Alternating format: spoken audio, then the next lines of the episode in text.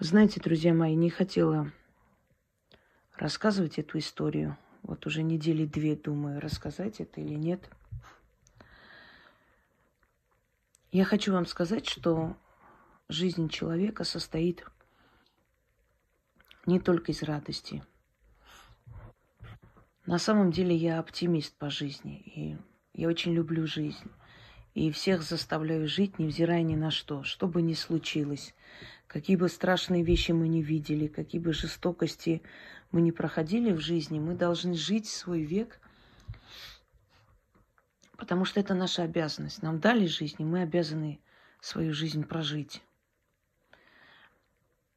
И мне не хочется вгонять в отчаяние человека, но,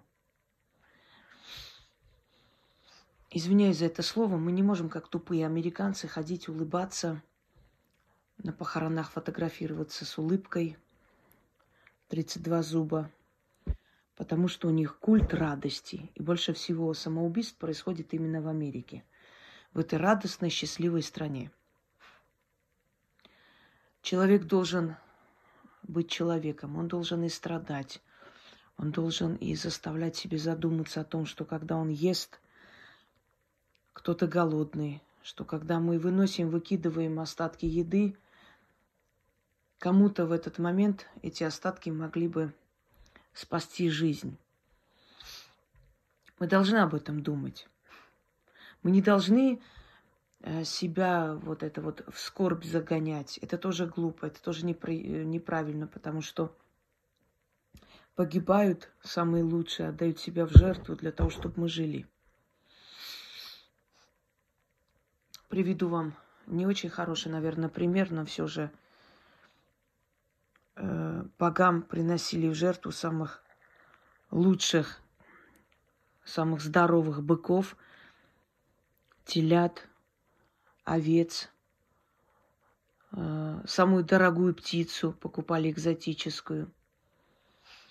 Отдавали им в жертву, чтобы они не брали в жертву сыновей.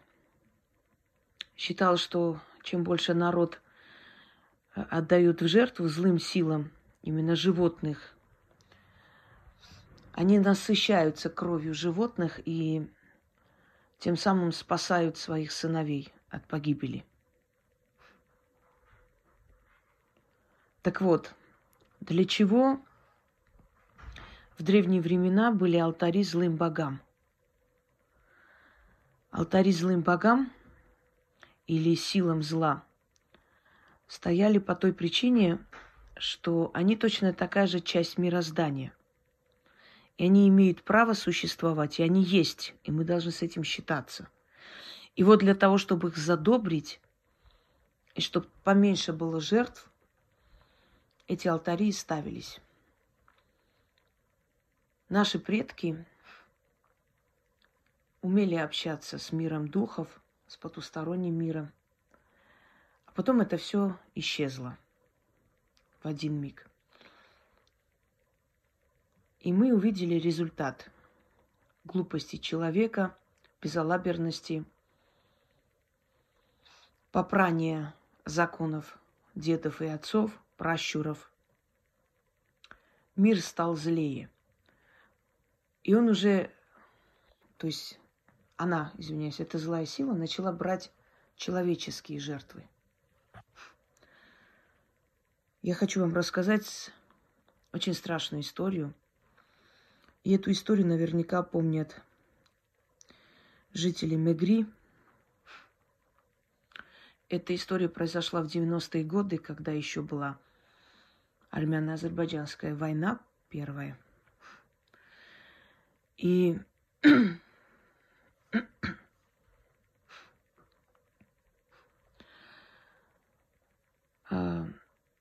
произошла армяно-азербайджанская война первая. Да.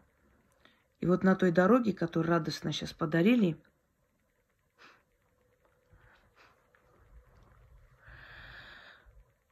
на этой дороге произошло нечто страшное. Офицер российской армии, тогда еще, извиняюсь, база находилась, но отдельные подразделения были расположены по разным сторонам. Э, так вот, русский офицер, звали его Олег, и его жена армянка, с которой он познакомился там, поженились, у них было двое детей. И они вдвоем привезли детей, оставили у бабушки с дедушкой на лето. А сами по этой дороге направились обратно в Ереван или в Гюмри. Сейчас точно не помню. Правда, Мигри тогда был не самый безопасный город. Точно так же обстреливали. Но не настолько все было плачевно, как сейчас, даже тогда. И он позвонил оттуда своему другу Андрею, который, собственно, эту историю мне и рассказал когда-то. Сказал, что скоро с женой приедут в часть. И они пропали. Их искали, не могли найти. Тогда еще не было телефонов, камер, чтобы заснять все то, что сейчас снимает и показывает нам, и хорошее, и плохое.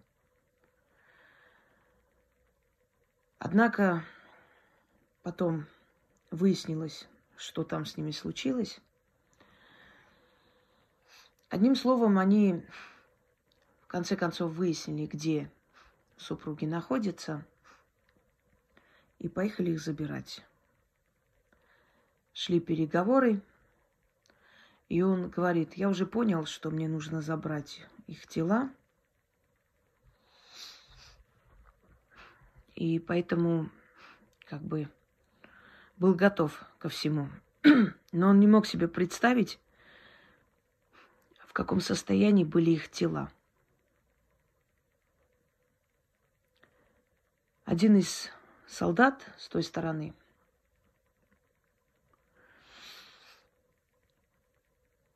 с помощью молодых ребят принесли два мешка. Из мешка текла кровь мешков. Поставили рядом с русскими офицерами, положили на землю. И один из них с насмешкой сказал, ну, будете варить борщ из вашего дорогого Олега. И он говорит, я, конечно, осознал и понял, что там может быть, и запретил молодым солдатам трогать мешки. Но один из них все-таки не выдержал, открыл, и ему стало плохо. И когда все подошли туда, друзья мои, открыли эти мешки и увидели просто разрубленные, вот как рубят говядину, разрубленные тела этих людей до такой степени на мелкие кусочки, что просто невозможно было понять, кто есть кто. Они их отвезли отвезли в часть. Он говорит, что у него были мысли отправить их в Россию, похоронить на родину своего друга. Но поскольку они были в таком состоянии, он боялся, что у матери сердце не выдержит, и он не сказал ей, как их убили. Он сказал, что они взорвались на мине, ну, то есть сделал все для того, чтобы мать подумала, что это была мгновенная смерть собственно говоря. И он говорит, солдат, который видел в мешке, что там находится, этот парень на утро вышел из казармы, посидевший. Он начал наводить справки, что с ними случилось, куда их увезли. Я эту историю еще раз услышала буквально два года назад, когда митинги шли в Армении, вот женщина сказала, вот были такие супруги Олег, Марина, с которыми очень зверски поступили. И я не удивилась, потому что я знала, что жители этого города, может, кто-нибудь из Мегри тоже напишет, что знает эту историю. И он начал наводить справки, чтобы узнать, как они умерли, что с ними стало. Оказалось, что их мучили три дня, что издевались, насиловали ее на его глазах. Самыми отвра- отвратительными способами, которые возможно себе представить.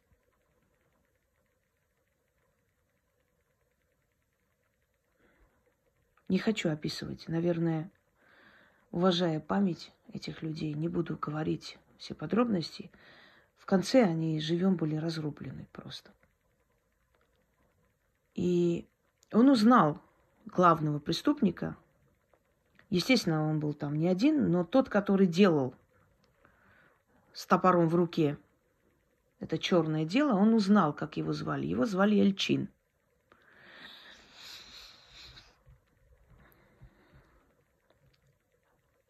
Через полтора года этот Элчин попался в плен – его узнали, потому что он знаменитый был палач. Его узнали. И он его взял, не связав ему руки, посадил рядом в машину и отвез в поле. И он говорит, что когда вытащил револьвер – Элчин упал на колени и начал плакать. У него текла слюна, слезы, умолял, у него трое детей. Я не понимал, что творю. Наверное, сыпят наркоту. Я вот не осознавал. Начал лобызать ему сапоги, умоляя ему подарить жизнь. И он говорит, я бы с такой радостью его застрелил там. Но я не мог просто, у меня рука не поднималась убить плачущего, ревущего человека. Я ему сказал, я тебя отвезу, обменяю на кого-нибудь, тебе с этим жить. И говорит, я долго себе не мог простить, что я этого не сделал. Мне казалось, что я предал память друга. И однажды ему приснился его друг и сказал ему, Андрей, ты, ты все сделал правильно. Развернулся и ушел. Ничего больше не говорил. Я, говорю, так мучился этим вопросом. Что значит я сделал правильно? Почему он так сказал? Почему он не объяснил, что надо было делать? А, после Арцахской войны первой прошло буквально 7-8 лет. И он случайно по новостям узнал, что в Азербайджане, значит, дали пожизненно такому-то человеку показывает и говорит, когда назвали его фамилию, имя Элчин, я узнал его. Так вот, этот Элчин, э, поспорив с родителями из-за имущества, которое они большую часть приписали брату его, поскольку он, ну, как корреспонденты объясняли суть процесса, что он начал пить, поднимать руку на жену, жена ушла с детьми, и родители, поняв, что он безалаберный сын, Значит, прописали все имущество, подарили младшему сыну, а его обделили. Так вот, он ночью их всех разрубил топором. Мать, отца и брата. Я хочу сказать тем людям, которые радуются, пишут внизу возгласы одобрительные, видя это людоедство и зверство. Тем людям, которые смотрели, как армянскому солдату, живому мальчику отрезали ногу, смотрите, эти кадры есть, и жарили. Понимаете, жарили и съели. Когда я говорю людоедство, я не просто так говорю для красоты. Людоедство. Только людоед может разрубить человека, как говядину. Так вот, я хочу им сказать, что люди, способные делать это с кем угодно, неважно – Они это сделают и со своими родными, и с вами, и с просто мимо проходящим человеком, который им чем-то не понравился, и с собакой, и с кошкой. Причем они с детства, вот эти садистские наклонности, у них наблюдаются именно вот по отношению к животным, когда человек не чувствует, не сочувствует живому существу, не чувствует боль живого существа.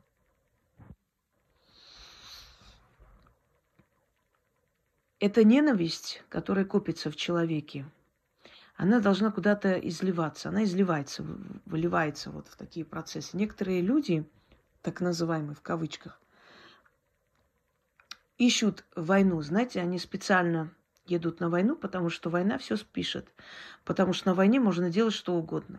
Во время Сталина несколько таких человек было расстреляно, когда их застукали в тот момент, когда они пили кровь у, раненого. Их просто выводили и стреляли без никаких, без суда и следствия. Люди, имеющие маниакальную склонность, как правило, на войне ведут себя очень жестоко. Вот если бы была необходимость в этой жестокости, это не, нельзя было оправдать. Можно было понять, для чего это делается. Но когда необходимости нет, и когда твой враг обезоружен, а ты наслаждаешься его болью, я говорю еще раз, тем, кто восхищается вот такими зверствами, эти звери вернутся в ваше общество. Они будут с вами делать то же самое. Женщина, которая приносит, ставит хлеб такому зверю, она должна знать, что если чем-то не понравится ему ее поведение, ну мало ли что, всякое бывает. Вдруг он заподозрит там в измене, не знаю, будет ревновать, все что угодно. Он точно так же схватится за топор и сделает с вами то же самое, что он делал на войне. Никогда в жизни вы не думаете, что воин способен на такое. На такое способен трус. Вот как тот Эльчин, который был готов целовать сапоги, лишь бы его не убили. И не так убили, как он убивал, а просто легкой смертью. Он даже этого не хотел, он даже этого боялся. Теперь, хочу вам сказать, это проверка на вшивость, если можно так сказать. Вселенная так проверяет, какой род должен продолжиться, а какой нет – и те люди, которые считают, что подлостью, жестокостью, кровожадностью они чего-то добьются, хочу вам сказать, что в мире, на Земле, вообще всегда к концу цивилизации, это конец цивилизации. Фильтрация цивилизации всегда называется конец цивилизации. Всегда к концу тысячелетия это происходит. Очищается, отфильтровывается нации. Так вот, Вселенная так проверяет, кто будет жить на этой земле, а кто нет. И выживут именно те, в ком есть человечность, сострадание. Кто способен жалеть, кто разумен, для которого желудок не стоит на первом месте. Потому что Родина – это не просто клочок земли. Родина – это определенный такой, если так объяснить, э, как бы сказать, грубо, да, это такой круг, внутри которого развивается энергия. И Родина – это духовное наследие. То есть это воспоминания, это информационные пласты, это историческая память, это связь с загробным миром – то есть с предками, ушедшими. Это связь с миром э, духов, с мирозданием. Твои корни, они питаются оттуда. Это твой язык, который обладает определенной энергией. Каждый язык обладает энергией. Я вам об этом говорила и объясняла. Родина – это могилы предков. Это не просто красивые легенды, это не просто красивые сказания, это не просто романтичные такие, знаете, порывы. Это реальность, это энергетическое поле, где мы с вами живем. И есть историческая родина, откуда твои корни. Есть вторая родина, то есть страна, которая тебя сделала таким, какой ты есть. И дала тебе все. Это твоя вторая родина, это твой дом. И ты уже находишься в этом энергетическом поле. Мы состоим во многих сообществах. Вот смотрите. У нас есть семья. Это сообщество маленькое.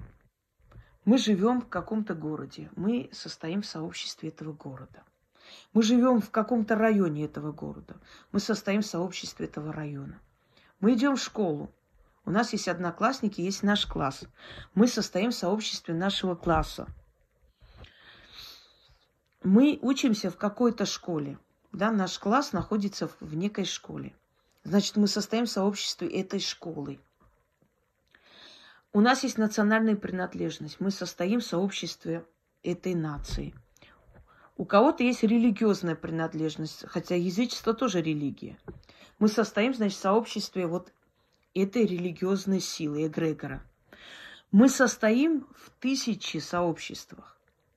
То есть мы социальные создания. Мы не можем жить отдельно где-то на необитаемом острове. Одиночество человека или, э, знаете, обособленность человека, это не говорит о том, что он может жить э, без других людей. По сути, если так подумать, мы все едино целое. Когда ты проявляешь жестокость по отношению к какому-то живому существу, ты проявляешь жестокость к самому себе. Я не говорю о заслуженной жестокости, хотя это тоже имеет место быть. Вот когда государство ловит маньяка, он же не делает с ним то же самое, что он делал, насилует, там, не знаю, вешает. Нет. Он его сажает или расстреливает. Почему? Потому что если государство будет точно так же делать с маньяком, как он поступал со своими жертвами, значит, государство и маньяк становятся на одном уровне. Они друг от друга ничем не отличаются. Значит, государство не имеет моральное право его наказывать, ибо он такой же. Понимаете почему?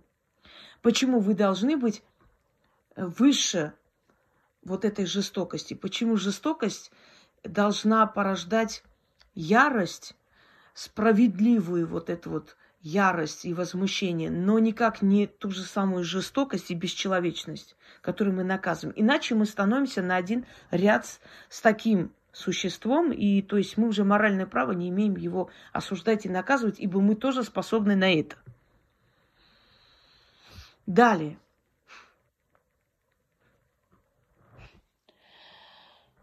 А, мысль прервалась. Так вот, друзья мои, человек, который такое творит, его род э, прерывается. Неважно, 10 лет, 15 лет. Дети обязательно за это отвечают. Смотрите на потомков фашистов. Все несчастные, все больные люди. Далее. Его душа уходит в эту темную воронку. Темную воронку царства зла – и его душа там не находит покоя. Силы зла будут использовать этого человека все время, отправляя его сюда в виде призраков и таких теней, понимаете, для того, чтобы собирать вот эту энергию ужаса, гавах. И самое страшное, что происходит, что когда человек переступает грань человечности, вот есть преступление против человечности. Я раньше не понимала это, вот была маленькая, думаю, преступление против человечества, еще ладно, а человечность, что значит против человечности преступление? Так вот, преступление против человечности, это значит, ты переступаешь грань человечности, человека, ты становишься зверем. Ты совершаешь преступление против человеческой сути, потому что человек – Такое не может делать. Но когда мы сравниваем со зверем, мы немного, наверное, тоже грешим в этом случае, потому что зверь тоже убивает не ради удовольствия, а чтобы есть. Либо отгонять тебя из своей берлоги, где у него там малыши. либо обороняться, защищаться. От страха зверь нападает или по необходимости, потому что он голоден. Но ни один зверь не наслаждается болью живого создания. Волки охотятся, вгрызаются в шею, душат, сразу убивают. Львы охотятся. Э, этой лапой бьет по хребту, ломает хребет, душат. Все. Они Э, в них так это заложено, что они понимают, что жертву надо безболезненно и быстро убить. Понимаете, о чем я говорю? Что когда мы говорим зверь, там животные, мы немного неправильно говорим, потому что мы оскорбляем зверей, и животных. Зверь на это не способен. Зверь убивает по необходимости. А такие монстры, они убивают ради наслаждения. Кстати, слово монстр я не просто так сказала. Так вот, вот эта вот сущность монстра, она входит в человека и живет внутри него. Он уже себе не принадлежит. Он не может без крови, он не может без убийства, он не, не может без наслаждения, вот без этого маниакального вот этого состояния. Он уже не может без этого жить. Это я к тому, что ну не просто так те, которые проявляли жестокости на войне, возвращаются, либо спиваются, умирают. Когда этот монстр немного начинает засыпать внутри, они осознают, что они делали, и они сходят с ума. Либо когда этот монстр внутри, но они понимают, что они не могут вот так выйти и ради удовольствия кого-то поймать и убить. А если они этого не делают, у них начинаются внутренние ломки, понимаете? Они не могут создать семью, они сами себя боятся. Они боятся убить близкого, родного человека. И напоследок скажу еще одну историю. Когда начался этот конфликт, одного человека, видите, я не хочу называть национальность, потому что я не про национальность сейчас обсуждаю. Я обсуждаю вот те, э, знаете, натасканные специально убийцы, которые создаются на почве вот этого всего для того, чтобы прийти просто вот тер, терзать как звери, понимаете, человека. Или мирного человека, или солдата, неважно. Так вот, когда это началось, у одного человека мать была армянка. Знаете, что он сделал? Он после митинга в Баку пришел домой и повесил свою мать. Женщину, которая дала ему жизнь только потому, что она армянка. И таких историй очень много. Когда брали за ноги сына, рожденного от армянки, и ударял отец всей силой об стену. А мать сошла с ума. Ненависть разрушает этих людей изнутри. Люди, которые рукоплещут – этому зверству. Они впускают в себя того же монстра. Это проверка на человечность. Запомните, говорю и повторяю вам, это не мое желание или что. Это проверенная веками, тысячелетиями э, практика. И это проверенная мной за много лет. Люди, которые рукоплещут жестокости, бесчеловечности, у которых нет сострадания, со временем они чувствуют, как их жизнь меняется. Они впустили монстра. Вот смотрите, злая сила должна собрать урожай душ. Тех душ, которые уйдут в эту черную воронку и будут служить ему. Ей это силе или ему, этому царству. Неважно. И эта злая сила, творя вот такие зверства руками людей, наблюдает вот кто мои? Мои здесь где? Кто, кто сейчас будет одобрительно там писать? Самолет упал, российский. Помните? В Египте. Внизу написали. Ой, как хорошо, побольше бы, чтобы почаще. Я уверена, что те, которые это писали тогда, ничего хорошего в их жизни нету сейчас. Может, многие из них сами умерли.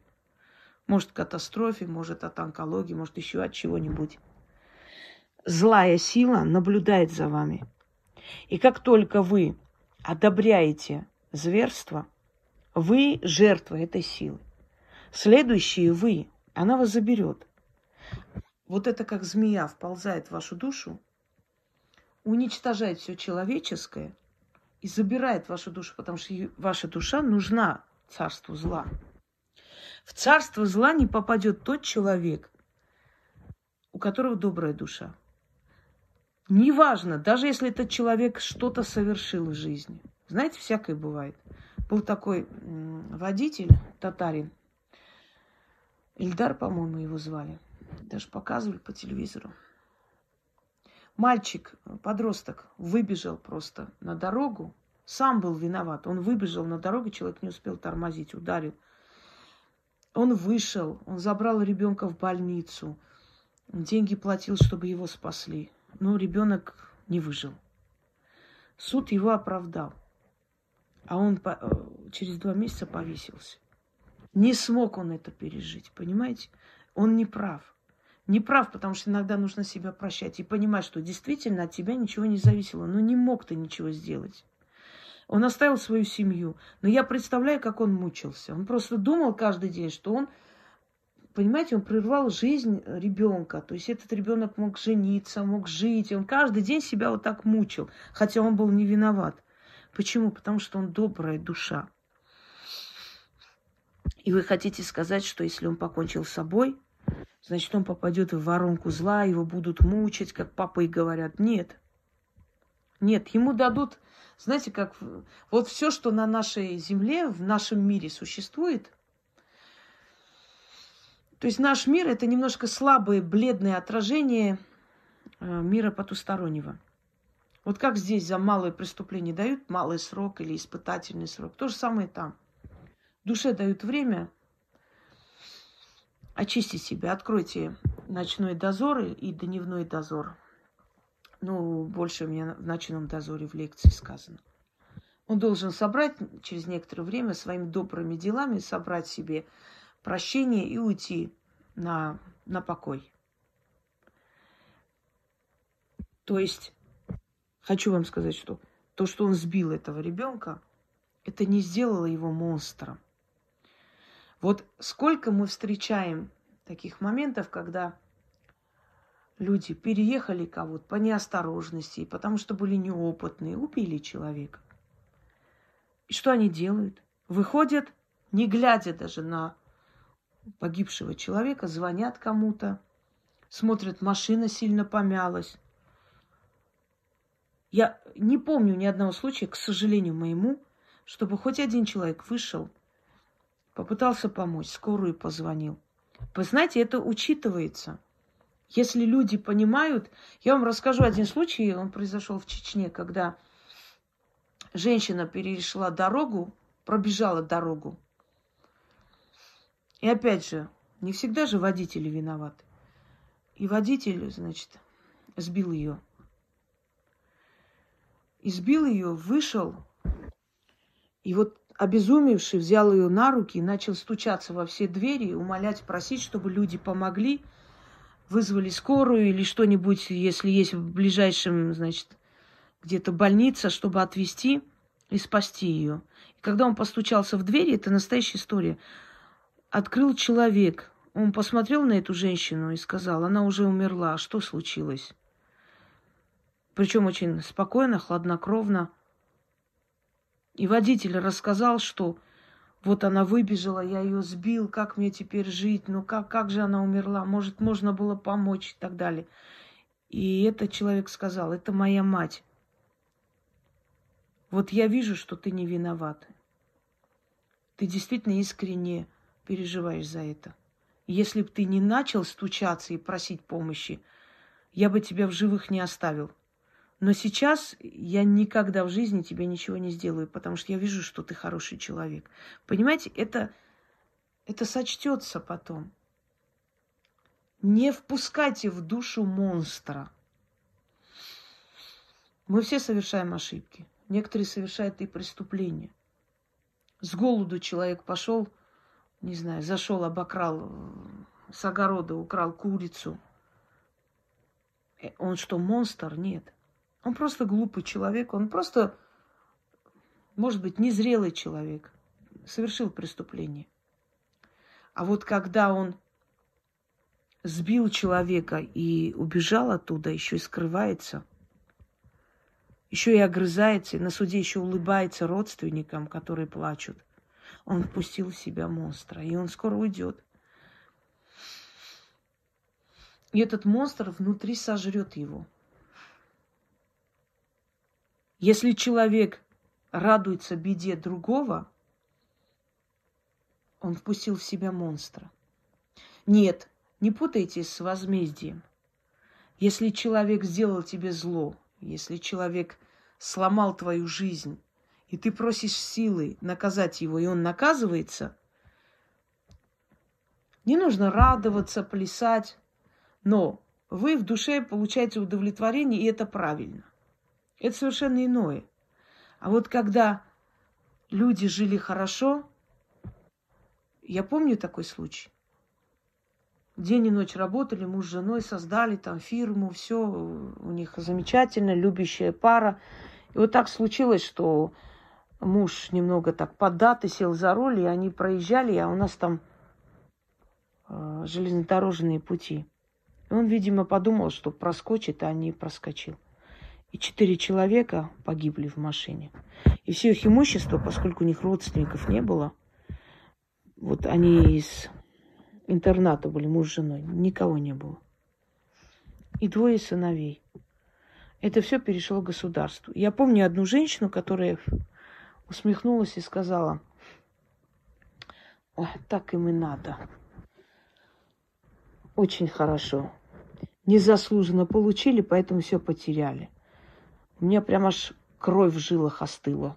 Понимаете, я просто поняла, что эта женщина заплатит очень страшную цену. И она заплатила очень страшную цену. У нее сын разбился. Ну, почти в этом месте. Правда, не поезд переехал, но он разбился. Она там орала нечеловеческим голосом. У нее единственный ребенок. Она впустила монстра в свою жизнь, понимаете? Этот монстр сожрал всех, кого она любила. Так вот, я рассказала вам эту страшную историю, чтобы вы поняли, что невзирая ни на какие жестокости, если человек не жестокий в душе, если человек не нелюдь и не людоед, невозможно его в такого превращать. Так вот, те, которые написали мне и говорили, что очень хорошо, мы ждали 30 лет, чтобы вам отомстить, и так далее. Хочу вам сказать, не ищите оправдание людоедству своему. Тот человек, которого звали Андрей, имел право отомстить намного более жестче, чем вы. Но он этого не сделал. Он этого не сделал. Он живой, до сих пор есть у него семья, дети. Здоровый, на, на удивление прошедший войну, здоровый человек. И морально, и душевно здоровый человек, и физически. Очень красивые дети, очень хорошая семья, благословение. А вот если бы он тогда это сделал, может, и имел право сделать, может быть, и ничего бы не случилось. Но все же, знаете как, вот не сделал он этого. Не смог он причинить вред безоружному человеку невзирая на то, что он это заслуживал. А тот человек, впустивший в душу монстра, видите, что он сделал со своей семьей и со своей жизнью? Никому с рук это не сходит, запомните. Никогда не радуйтесь беде чужой. Никогда не радуйтесь жестокости, бесчеловечности. Потому что как только вы действительно порадовались, вы этого монстра пригла- пригласили в свой дом. Вы показали царству зла, что вы следующие. И они будут делать все, чтобы вас быстрее забрать, потому что ваша душа им очень нужна. И желательно забрать вас быстрее для того, чтобы вы не успели сделать какие-то добрые дела. Вы нужны вот в таком состоянии, в таком качестве, бесчеловечном. Вас надо забрать, потому что это та самая душа, которая им нужна. Они тоже забирают те души, которые свои. Откройте мою лекцию, посмотрите, кто нас сюда отправляет. Каждую душу отправляет определенная сила, определенный эгрегор. И забирает тоже. Задумайтесь над этим. Ибо это очень важно. Когда вы покинете свое тело, и душа выйдет, и встретится с миром духов, у вас не будет шанса вернуться и все исправить. Никакого. И там суд будет очень страшный. Прокурора, который там сидит, ты не сможешь никак задобрить взятками. Там взяток не берут, там деньги им не нужны. Им и так все принадлежит, все, что у нас есть с вами в этом мире. Просто запомните, есть мир там, есть жизнь после смерти. Никогда в этом не сомневайтесь. Не потому, что я так хочу. Потому, если бы я в этом не была уверена, я бы никогда этого не сказала. Вы знаете, насколько я правдоруб. Я никогда не буду просто так, лишь бы что-нибудь говорить. Пока я сама не буду в чем-то убеждена, я этому учить не буду никого. Я видела это много раз. Я это чувствовала. Я знаю, что есть потусторонний мир. Я не говорю о том, как предметы двигаются, о голосах, о нападениях, о сонных параличах, о снах, которые сбываются просто до мельчайших подробностей. Я не говорю о том, как люди поворачиваются, когда называют их имена и прочее. Я не об этом говорю сейчас. Хотя это тоже имеет большое значение. Но жизнь загробная существует. И вы подумайте над тем, когда вы уйдете, что вас там ждет. Мы все делаем и хорошие дела, и нехорошие дела за свою жизнь, и глупости, и, может быть, намеренно нехорошие дела творим. Бывает и такое. Мы же люди все, не будем сейчас лицемерить. Но когда твои добрые дела перевесили, значит, ты прошел экзамен. Вы думаете, добрые дела для чего придуманы? Меценатство, помощь, богадельни, которые в старину открывали, дома терпения. Ну, это не то. Дело в том, что дома терпения изначально так называли э, те больницы, так называемые, где лечили венерические заболевания у людей. И потом под это название попали и бордели начали и это так называть. Вообще изначально дома терпения. То есть терпение проявляли к человеку, который вот болел такой греховной болезнью.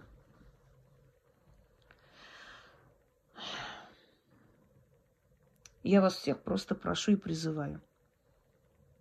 Не очерняйте свою душу. Она у вас одна. Вы больше в этот мир не придете, у вас не будет шанса это исправить. А если вы туда уйдете с таким грузом – вас ничего хорошего не ждет. Поэтому если вы когда-либо радовались этому, или усмехались, или не понимали, не осознавали, что это за ужас, раскайтесь в этом. Попросите у богов прощения за содеянное. И вспомните, если вы когда-то смеялись над чужой бедой, что у вас потом в жизни случилось. Есть в Библии такие строки, которые взяты из книги мертвых египетских богов. Я говорю, там очень много переписано. Это не библейские слова. Это из книги мертвых. Но в Библии они тоже есть, приводятся. Я приведу вам первоисточник. Книга мертвых египетских богов. Там сказано следующее. И когда боги накажут твоего врага перед твоими глазами, не возрадуйся – ибо они повернут свой гнев на тебя и накажут тебя за твое злое сердце. Злое сердце. Запомнили это слово? Именно поэтому мы комфортно чувствуем себя рядом с добрым человеком и дискомфортно рядом со злым человеком. Если вы выходите замуж за очень богатого, красивого, эрудированного, умного, начитанного мужчину, но который не добрый в сердце, в душе, он злой человек, вы не будете с ним счастливы. Но можете выбрать простого грузчика парня, простого тракториста, я не шофера, кого угодно, но он добрый. Он превратит в шутку что-то там, пошутит с вами, поговорит, э, все это перевернет э, так, чтобы, собственно говоря, вы не переживали. Он добрый. Он не станет тебя будить в три часа ночи. Ищи мои книги, куда ты положила, что ты куда. Понимаете? Вот поэтому мы дружим с добрым человеком всю жизнь. Даже если вы ругаетесь, спорите, но вы добрые люди. И не можете э, долго дружить со злым человеком. Как бы вам ни было интересно с этим человеком, рано или поздно дружба распадается, потому что вы видите злую натуру, которая говорит, да зачем тебе это надо кормить собак, кошек? Чего вы тут приучаете этих кошек, собак? Понимаете, злая натура. А я знаю людей, которые кормили и кошек, собак, и они очень богато живут, и их дети очень, очень красивые дети, очень успешные, устроенные в жизни. Почему? Они добрые. И поэтому им это дается. Это не просто плата за доброту. Это еще потому, что когда сила зла видит, что это не его люди, а отстает от этих людей, и злая энергия из их семьи, из их жизни уходит. Вот о чем речь. В семье бывают двое детей. Один очень злой в душе, другой очень добрый. И этот, который злой в душе, он любимчик родителей. И душит, давит, знаете ли, руководит над вторым ребенком, даже если второй ребенок, скажем, старший. Унижает. И в семье это поощряют, никто ничего не говорит. Проходит время. Один из них уходит, устраивает свою жизнь. Другой ребенок возвращается, живет с ними, как назло. Знаете, всегда так. Похожие на родителей живут с родителями или рядом. И они все время собачатся, все время в клочья. И родители начинают звонить второму своему ребенку и жаловаться, мол, она меня оскорбляет, они меня, она меня обзывает, она мне там последними словами. И другой ребенок, который уже вырос, уже большой человек, Второй ребенок говорит, а как вы хотели, вы поощряли в нем это зло. Когда он мне говорил гадости, я приходил к вам жаловаться как родителям, вы мне затыкали рот и говорили, заткнись, замолчи, как ты надоел со своими этими претензиями, это твой брат, терпи. Вы поощряли это зло, вы не наказывали в нем. Этот монстрик маленький стал огромным монстром, семиглавой змеей, понимаете? И теперь она жрет их. Вот в чем дело.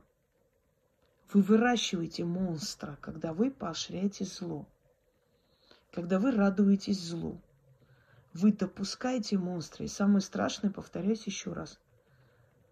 Вас заприметила злая сила, и она скоро вас заберет. У вас не будет хорошей жизни, она вас заберет. Озлобит еще больше, сделает вас вот таким, как, каким надо – для них. Потом вы внезапно умрете, даже не успев там осознать, понять, и ваша душа попадет туда. А там вечность. Там спасения вам не будет. Не будет, вы не искупите свою вину, тем более, что вы злая душа. Вы даже понятия не имеете, что значит искупить. Я смотрю, блогер проходит, недавно смотрела, в Индии там показывает – Варанаси, город там мертвых и так далее. И собака лежит и просто от боли плачет, вот, вот воет от боли, как, как ребенок. Он просто спокойно снял и пошел дальше. Я внизу написала, молодой человек, нельзя ли было помочь собаке? Подойти, помочь, ну, это живое существо. Если вы прошли мимо чужой боли, ваш канал, каким бы ни был интересным, он мне уже все, для меня ничего не значит. На что он написал? Приезжай и спасай сама. Я говорю, понятно все с тобой. Фашистской Германии, когда Нюрнбергский процесс прошел после этого, судили э, всех э, представителей ну, разных там э, врачей, кинематограф, значит, как, как, кто еще там, то есть медицину, кинематограф, да, неправильно сказал, Эм, художников, сценаристов и так далее. Запретили им на всю жизнь заниматься своей деятельностью. Казалось бы, гениальные люди, талантливые люди. Ну, какая разница, ладно. только из-за того, что они поддержали фашистскую власть. И сегодня, когда я говорю, что те певцы, общественные деятели, которые, которые молчат по поводу того, что происходит, и как помочь, и что делать, это люди, за которыми пойдут миллионы. Понимаете? Наше имя, мы создаем это имя, и боги нам помогают создать это имя для того, чтобы потом мы это имя использовали во благо для людей. Вот есть мой канал, есть мое имя. Зная меня, люди помогают приюту, животным, собакам, кошкам, помогают раненым, потому что знают меня через... Не я собираюсь, чтобы опять там не начали. Нет, я призываю, говорю, пожалуйста, ребята, сделайте это, то вот смастерите вот эти вот, э, как там, большие свечи, отправьте туда к нашим ребятам. И они, они это делают, потому что я их призвала к этому. То есть мое имя можно использовать для добрых дел в том числе. И когда говорят, что вот он талантливый человек, ну какая разница, как он относится, главное, что он хорошо поет, он же как бы ну, мастер своего дела, мы не будем судить. Нет, для меня его талант закончился, для меня он уже никто. Я уже его никак не воспринимаю, потому что ты не только талантливый человек, ты гражданин своей страны. Знаете, как там, э, талантом можешь ты не быть, но гражданином быть обязан. По-моему, Маяковский сказал. Это очень обширная, долгая тема. Но что меняет человека в, в плохую сторону? Равнодушие, чужой боли, жестокость, зависть, лживость, двуличие. Это страшные пороки, которые из человека постепенно превращают в монстра. Когда ты равнодушен к боли окружающих, тебе ничего не интересно, у тебя твои деньги, твоя семья, твой дом, мне вообще не без разницы, что там собака умирает или солдат убивает, какая разница, у меня праздник, у меня день рождения, у меня Новый год, я должна пойти плясать. Это первая ступень к тому, чтобы пустить в жизнь монстра. Вторая ступень – это зависть. Ты должен обуздать эту зависть внутри. Она появляется, тут же по башке бьешь и обратно – Никогда не поощряйте внутреннего вот этого змея. Он вас самих сожрет. Лицемерие, когда ты сам перед собой нечестен, ты врешь себе. Вы замечали много таких вот каналов там, всяких великих могу. Мои хорошие, добрые, мои дорогие, как я вас обожаю, вы самые лучшие, мои любимые, бесценные. Ну о чем мы разговариваем? Это чужие люди, они не могут мне быть бесценные, дорогие, любимые. Уважаю людей, которые меня смотрят. Если эти люди себя показывают с лучшей стороны, то есть я вижу по комментариям, что он разумный человек, если люди там что-то сняли, показали, я поняла, что это, да, умный человек, достиг э, определенных высот благодаря моим работам. Я рада, я уважаю людей разумных, которые берут мои труды и правильно используют. Все. Но я не могу сказать, что я их люблю, обожаю. Нет, у меня нет к ним ненависти и злости, но и любви, обожания не может быть. Я не знаю этого человека, как я могу его любить, обожать? Уважаю как своего зрителя. Это лицемерие, которое тоже не нужно.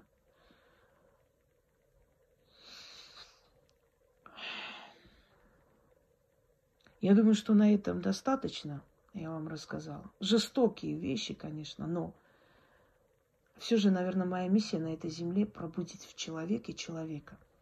Не дать ему расслабиться и подумать, что все должны делать вокруг, а я пойду лягу. Понимаете? Нет. Мы не будем уже прежние. Мы очень многое, очень страшное прошли, особенно наше поколение, мое поколение – 90-е, эти все конфликты. У меня перед глазами Приднестровье, когда румыны захватили Молда, молдавскую школу, по-моему, да. Я помню, как бабушка одна умоляла, на колени встала перед камерой, когда снимали родных, которые ждали. Пожалуйста, не убивайте наших детей. Я была ребенком еще, девчонкой. Я помню, как показали после этого, как этих старшеклассников тела уже грузили в грузовик. Вы представляете, вот они давно погибли, эти ребята. У них была вечеринка или что, и они взяли, захватили. Это дети, которые входили в жизнь, радовались. Школьная вечеринка. Я уверена, что те монстры, которые это сделали, может быть, многих из них уже в живых нет, а некоторые доживают свой век где-то в халеву пьяном угаре валяются. Будь они прокляты. Но вот мы это прошли, понимаете? Мы каждый день видели кадры из Чечни, как человеку отрезают голову, как рубят. Я помню особенно одного человека, светловолосый такой мужчина, худой, когда он сказал, что мне сейчас отрубят голову, пожалуйста, спасите наших ребят из плена. Спокойно сказал, очень достойно принял смерть. И, значит, лег, положил голову и этот отсек топором. Страшные вещи мы увидели, друзья мои, страшные. Страшных монстров нам пришлось видеть. Нам пришлось видеть, пережить горе Беслана. Нам пришлось пережить горе Нордоста. Э, взрывы домов.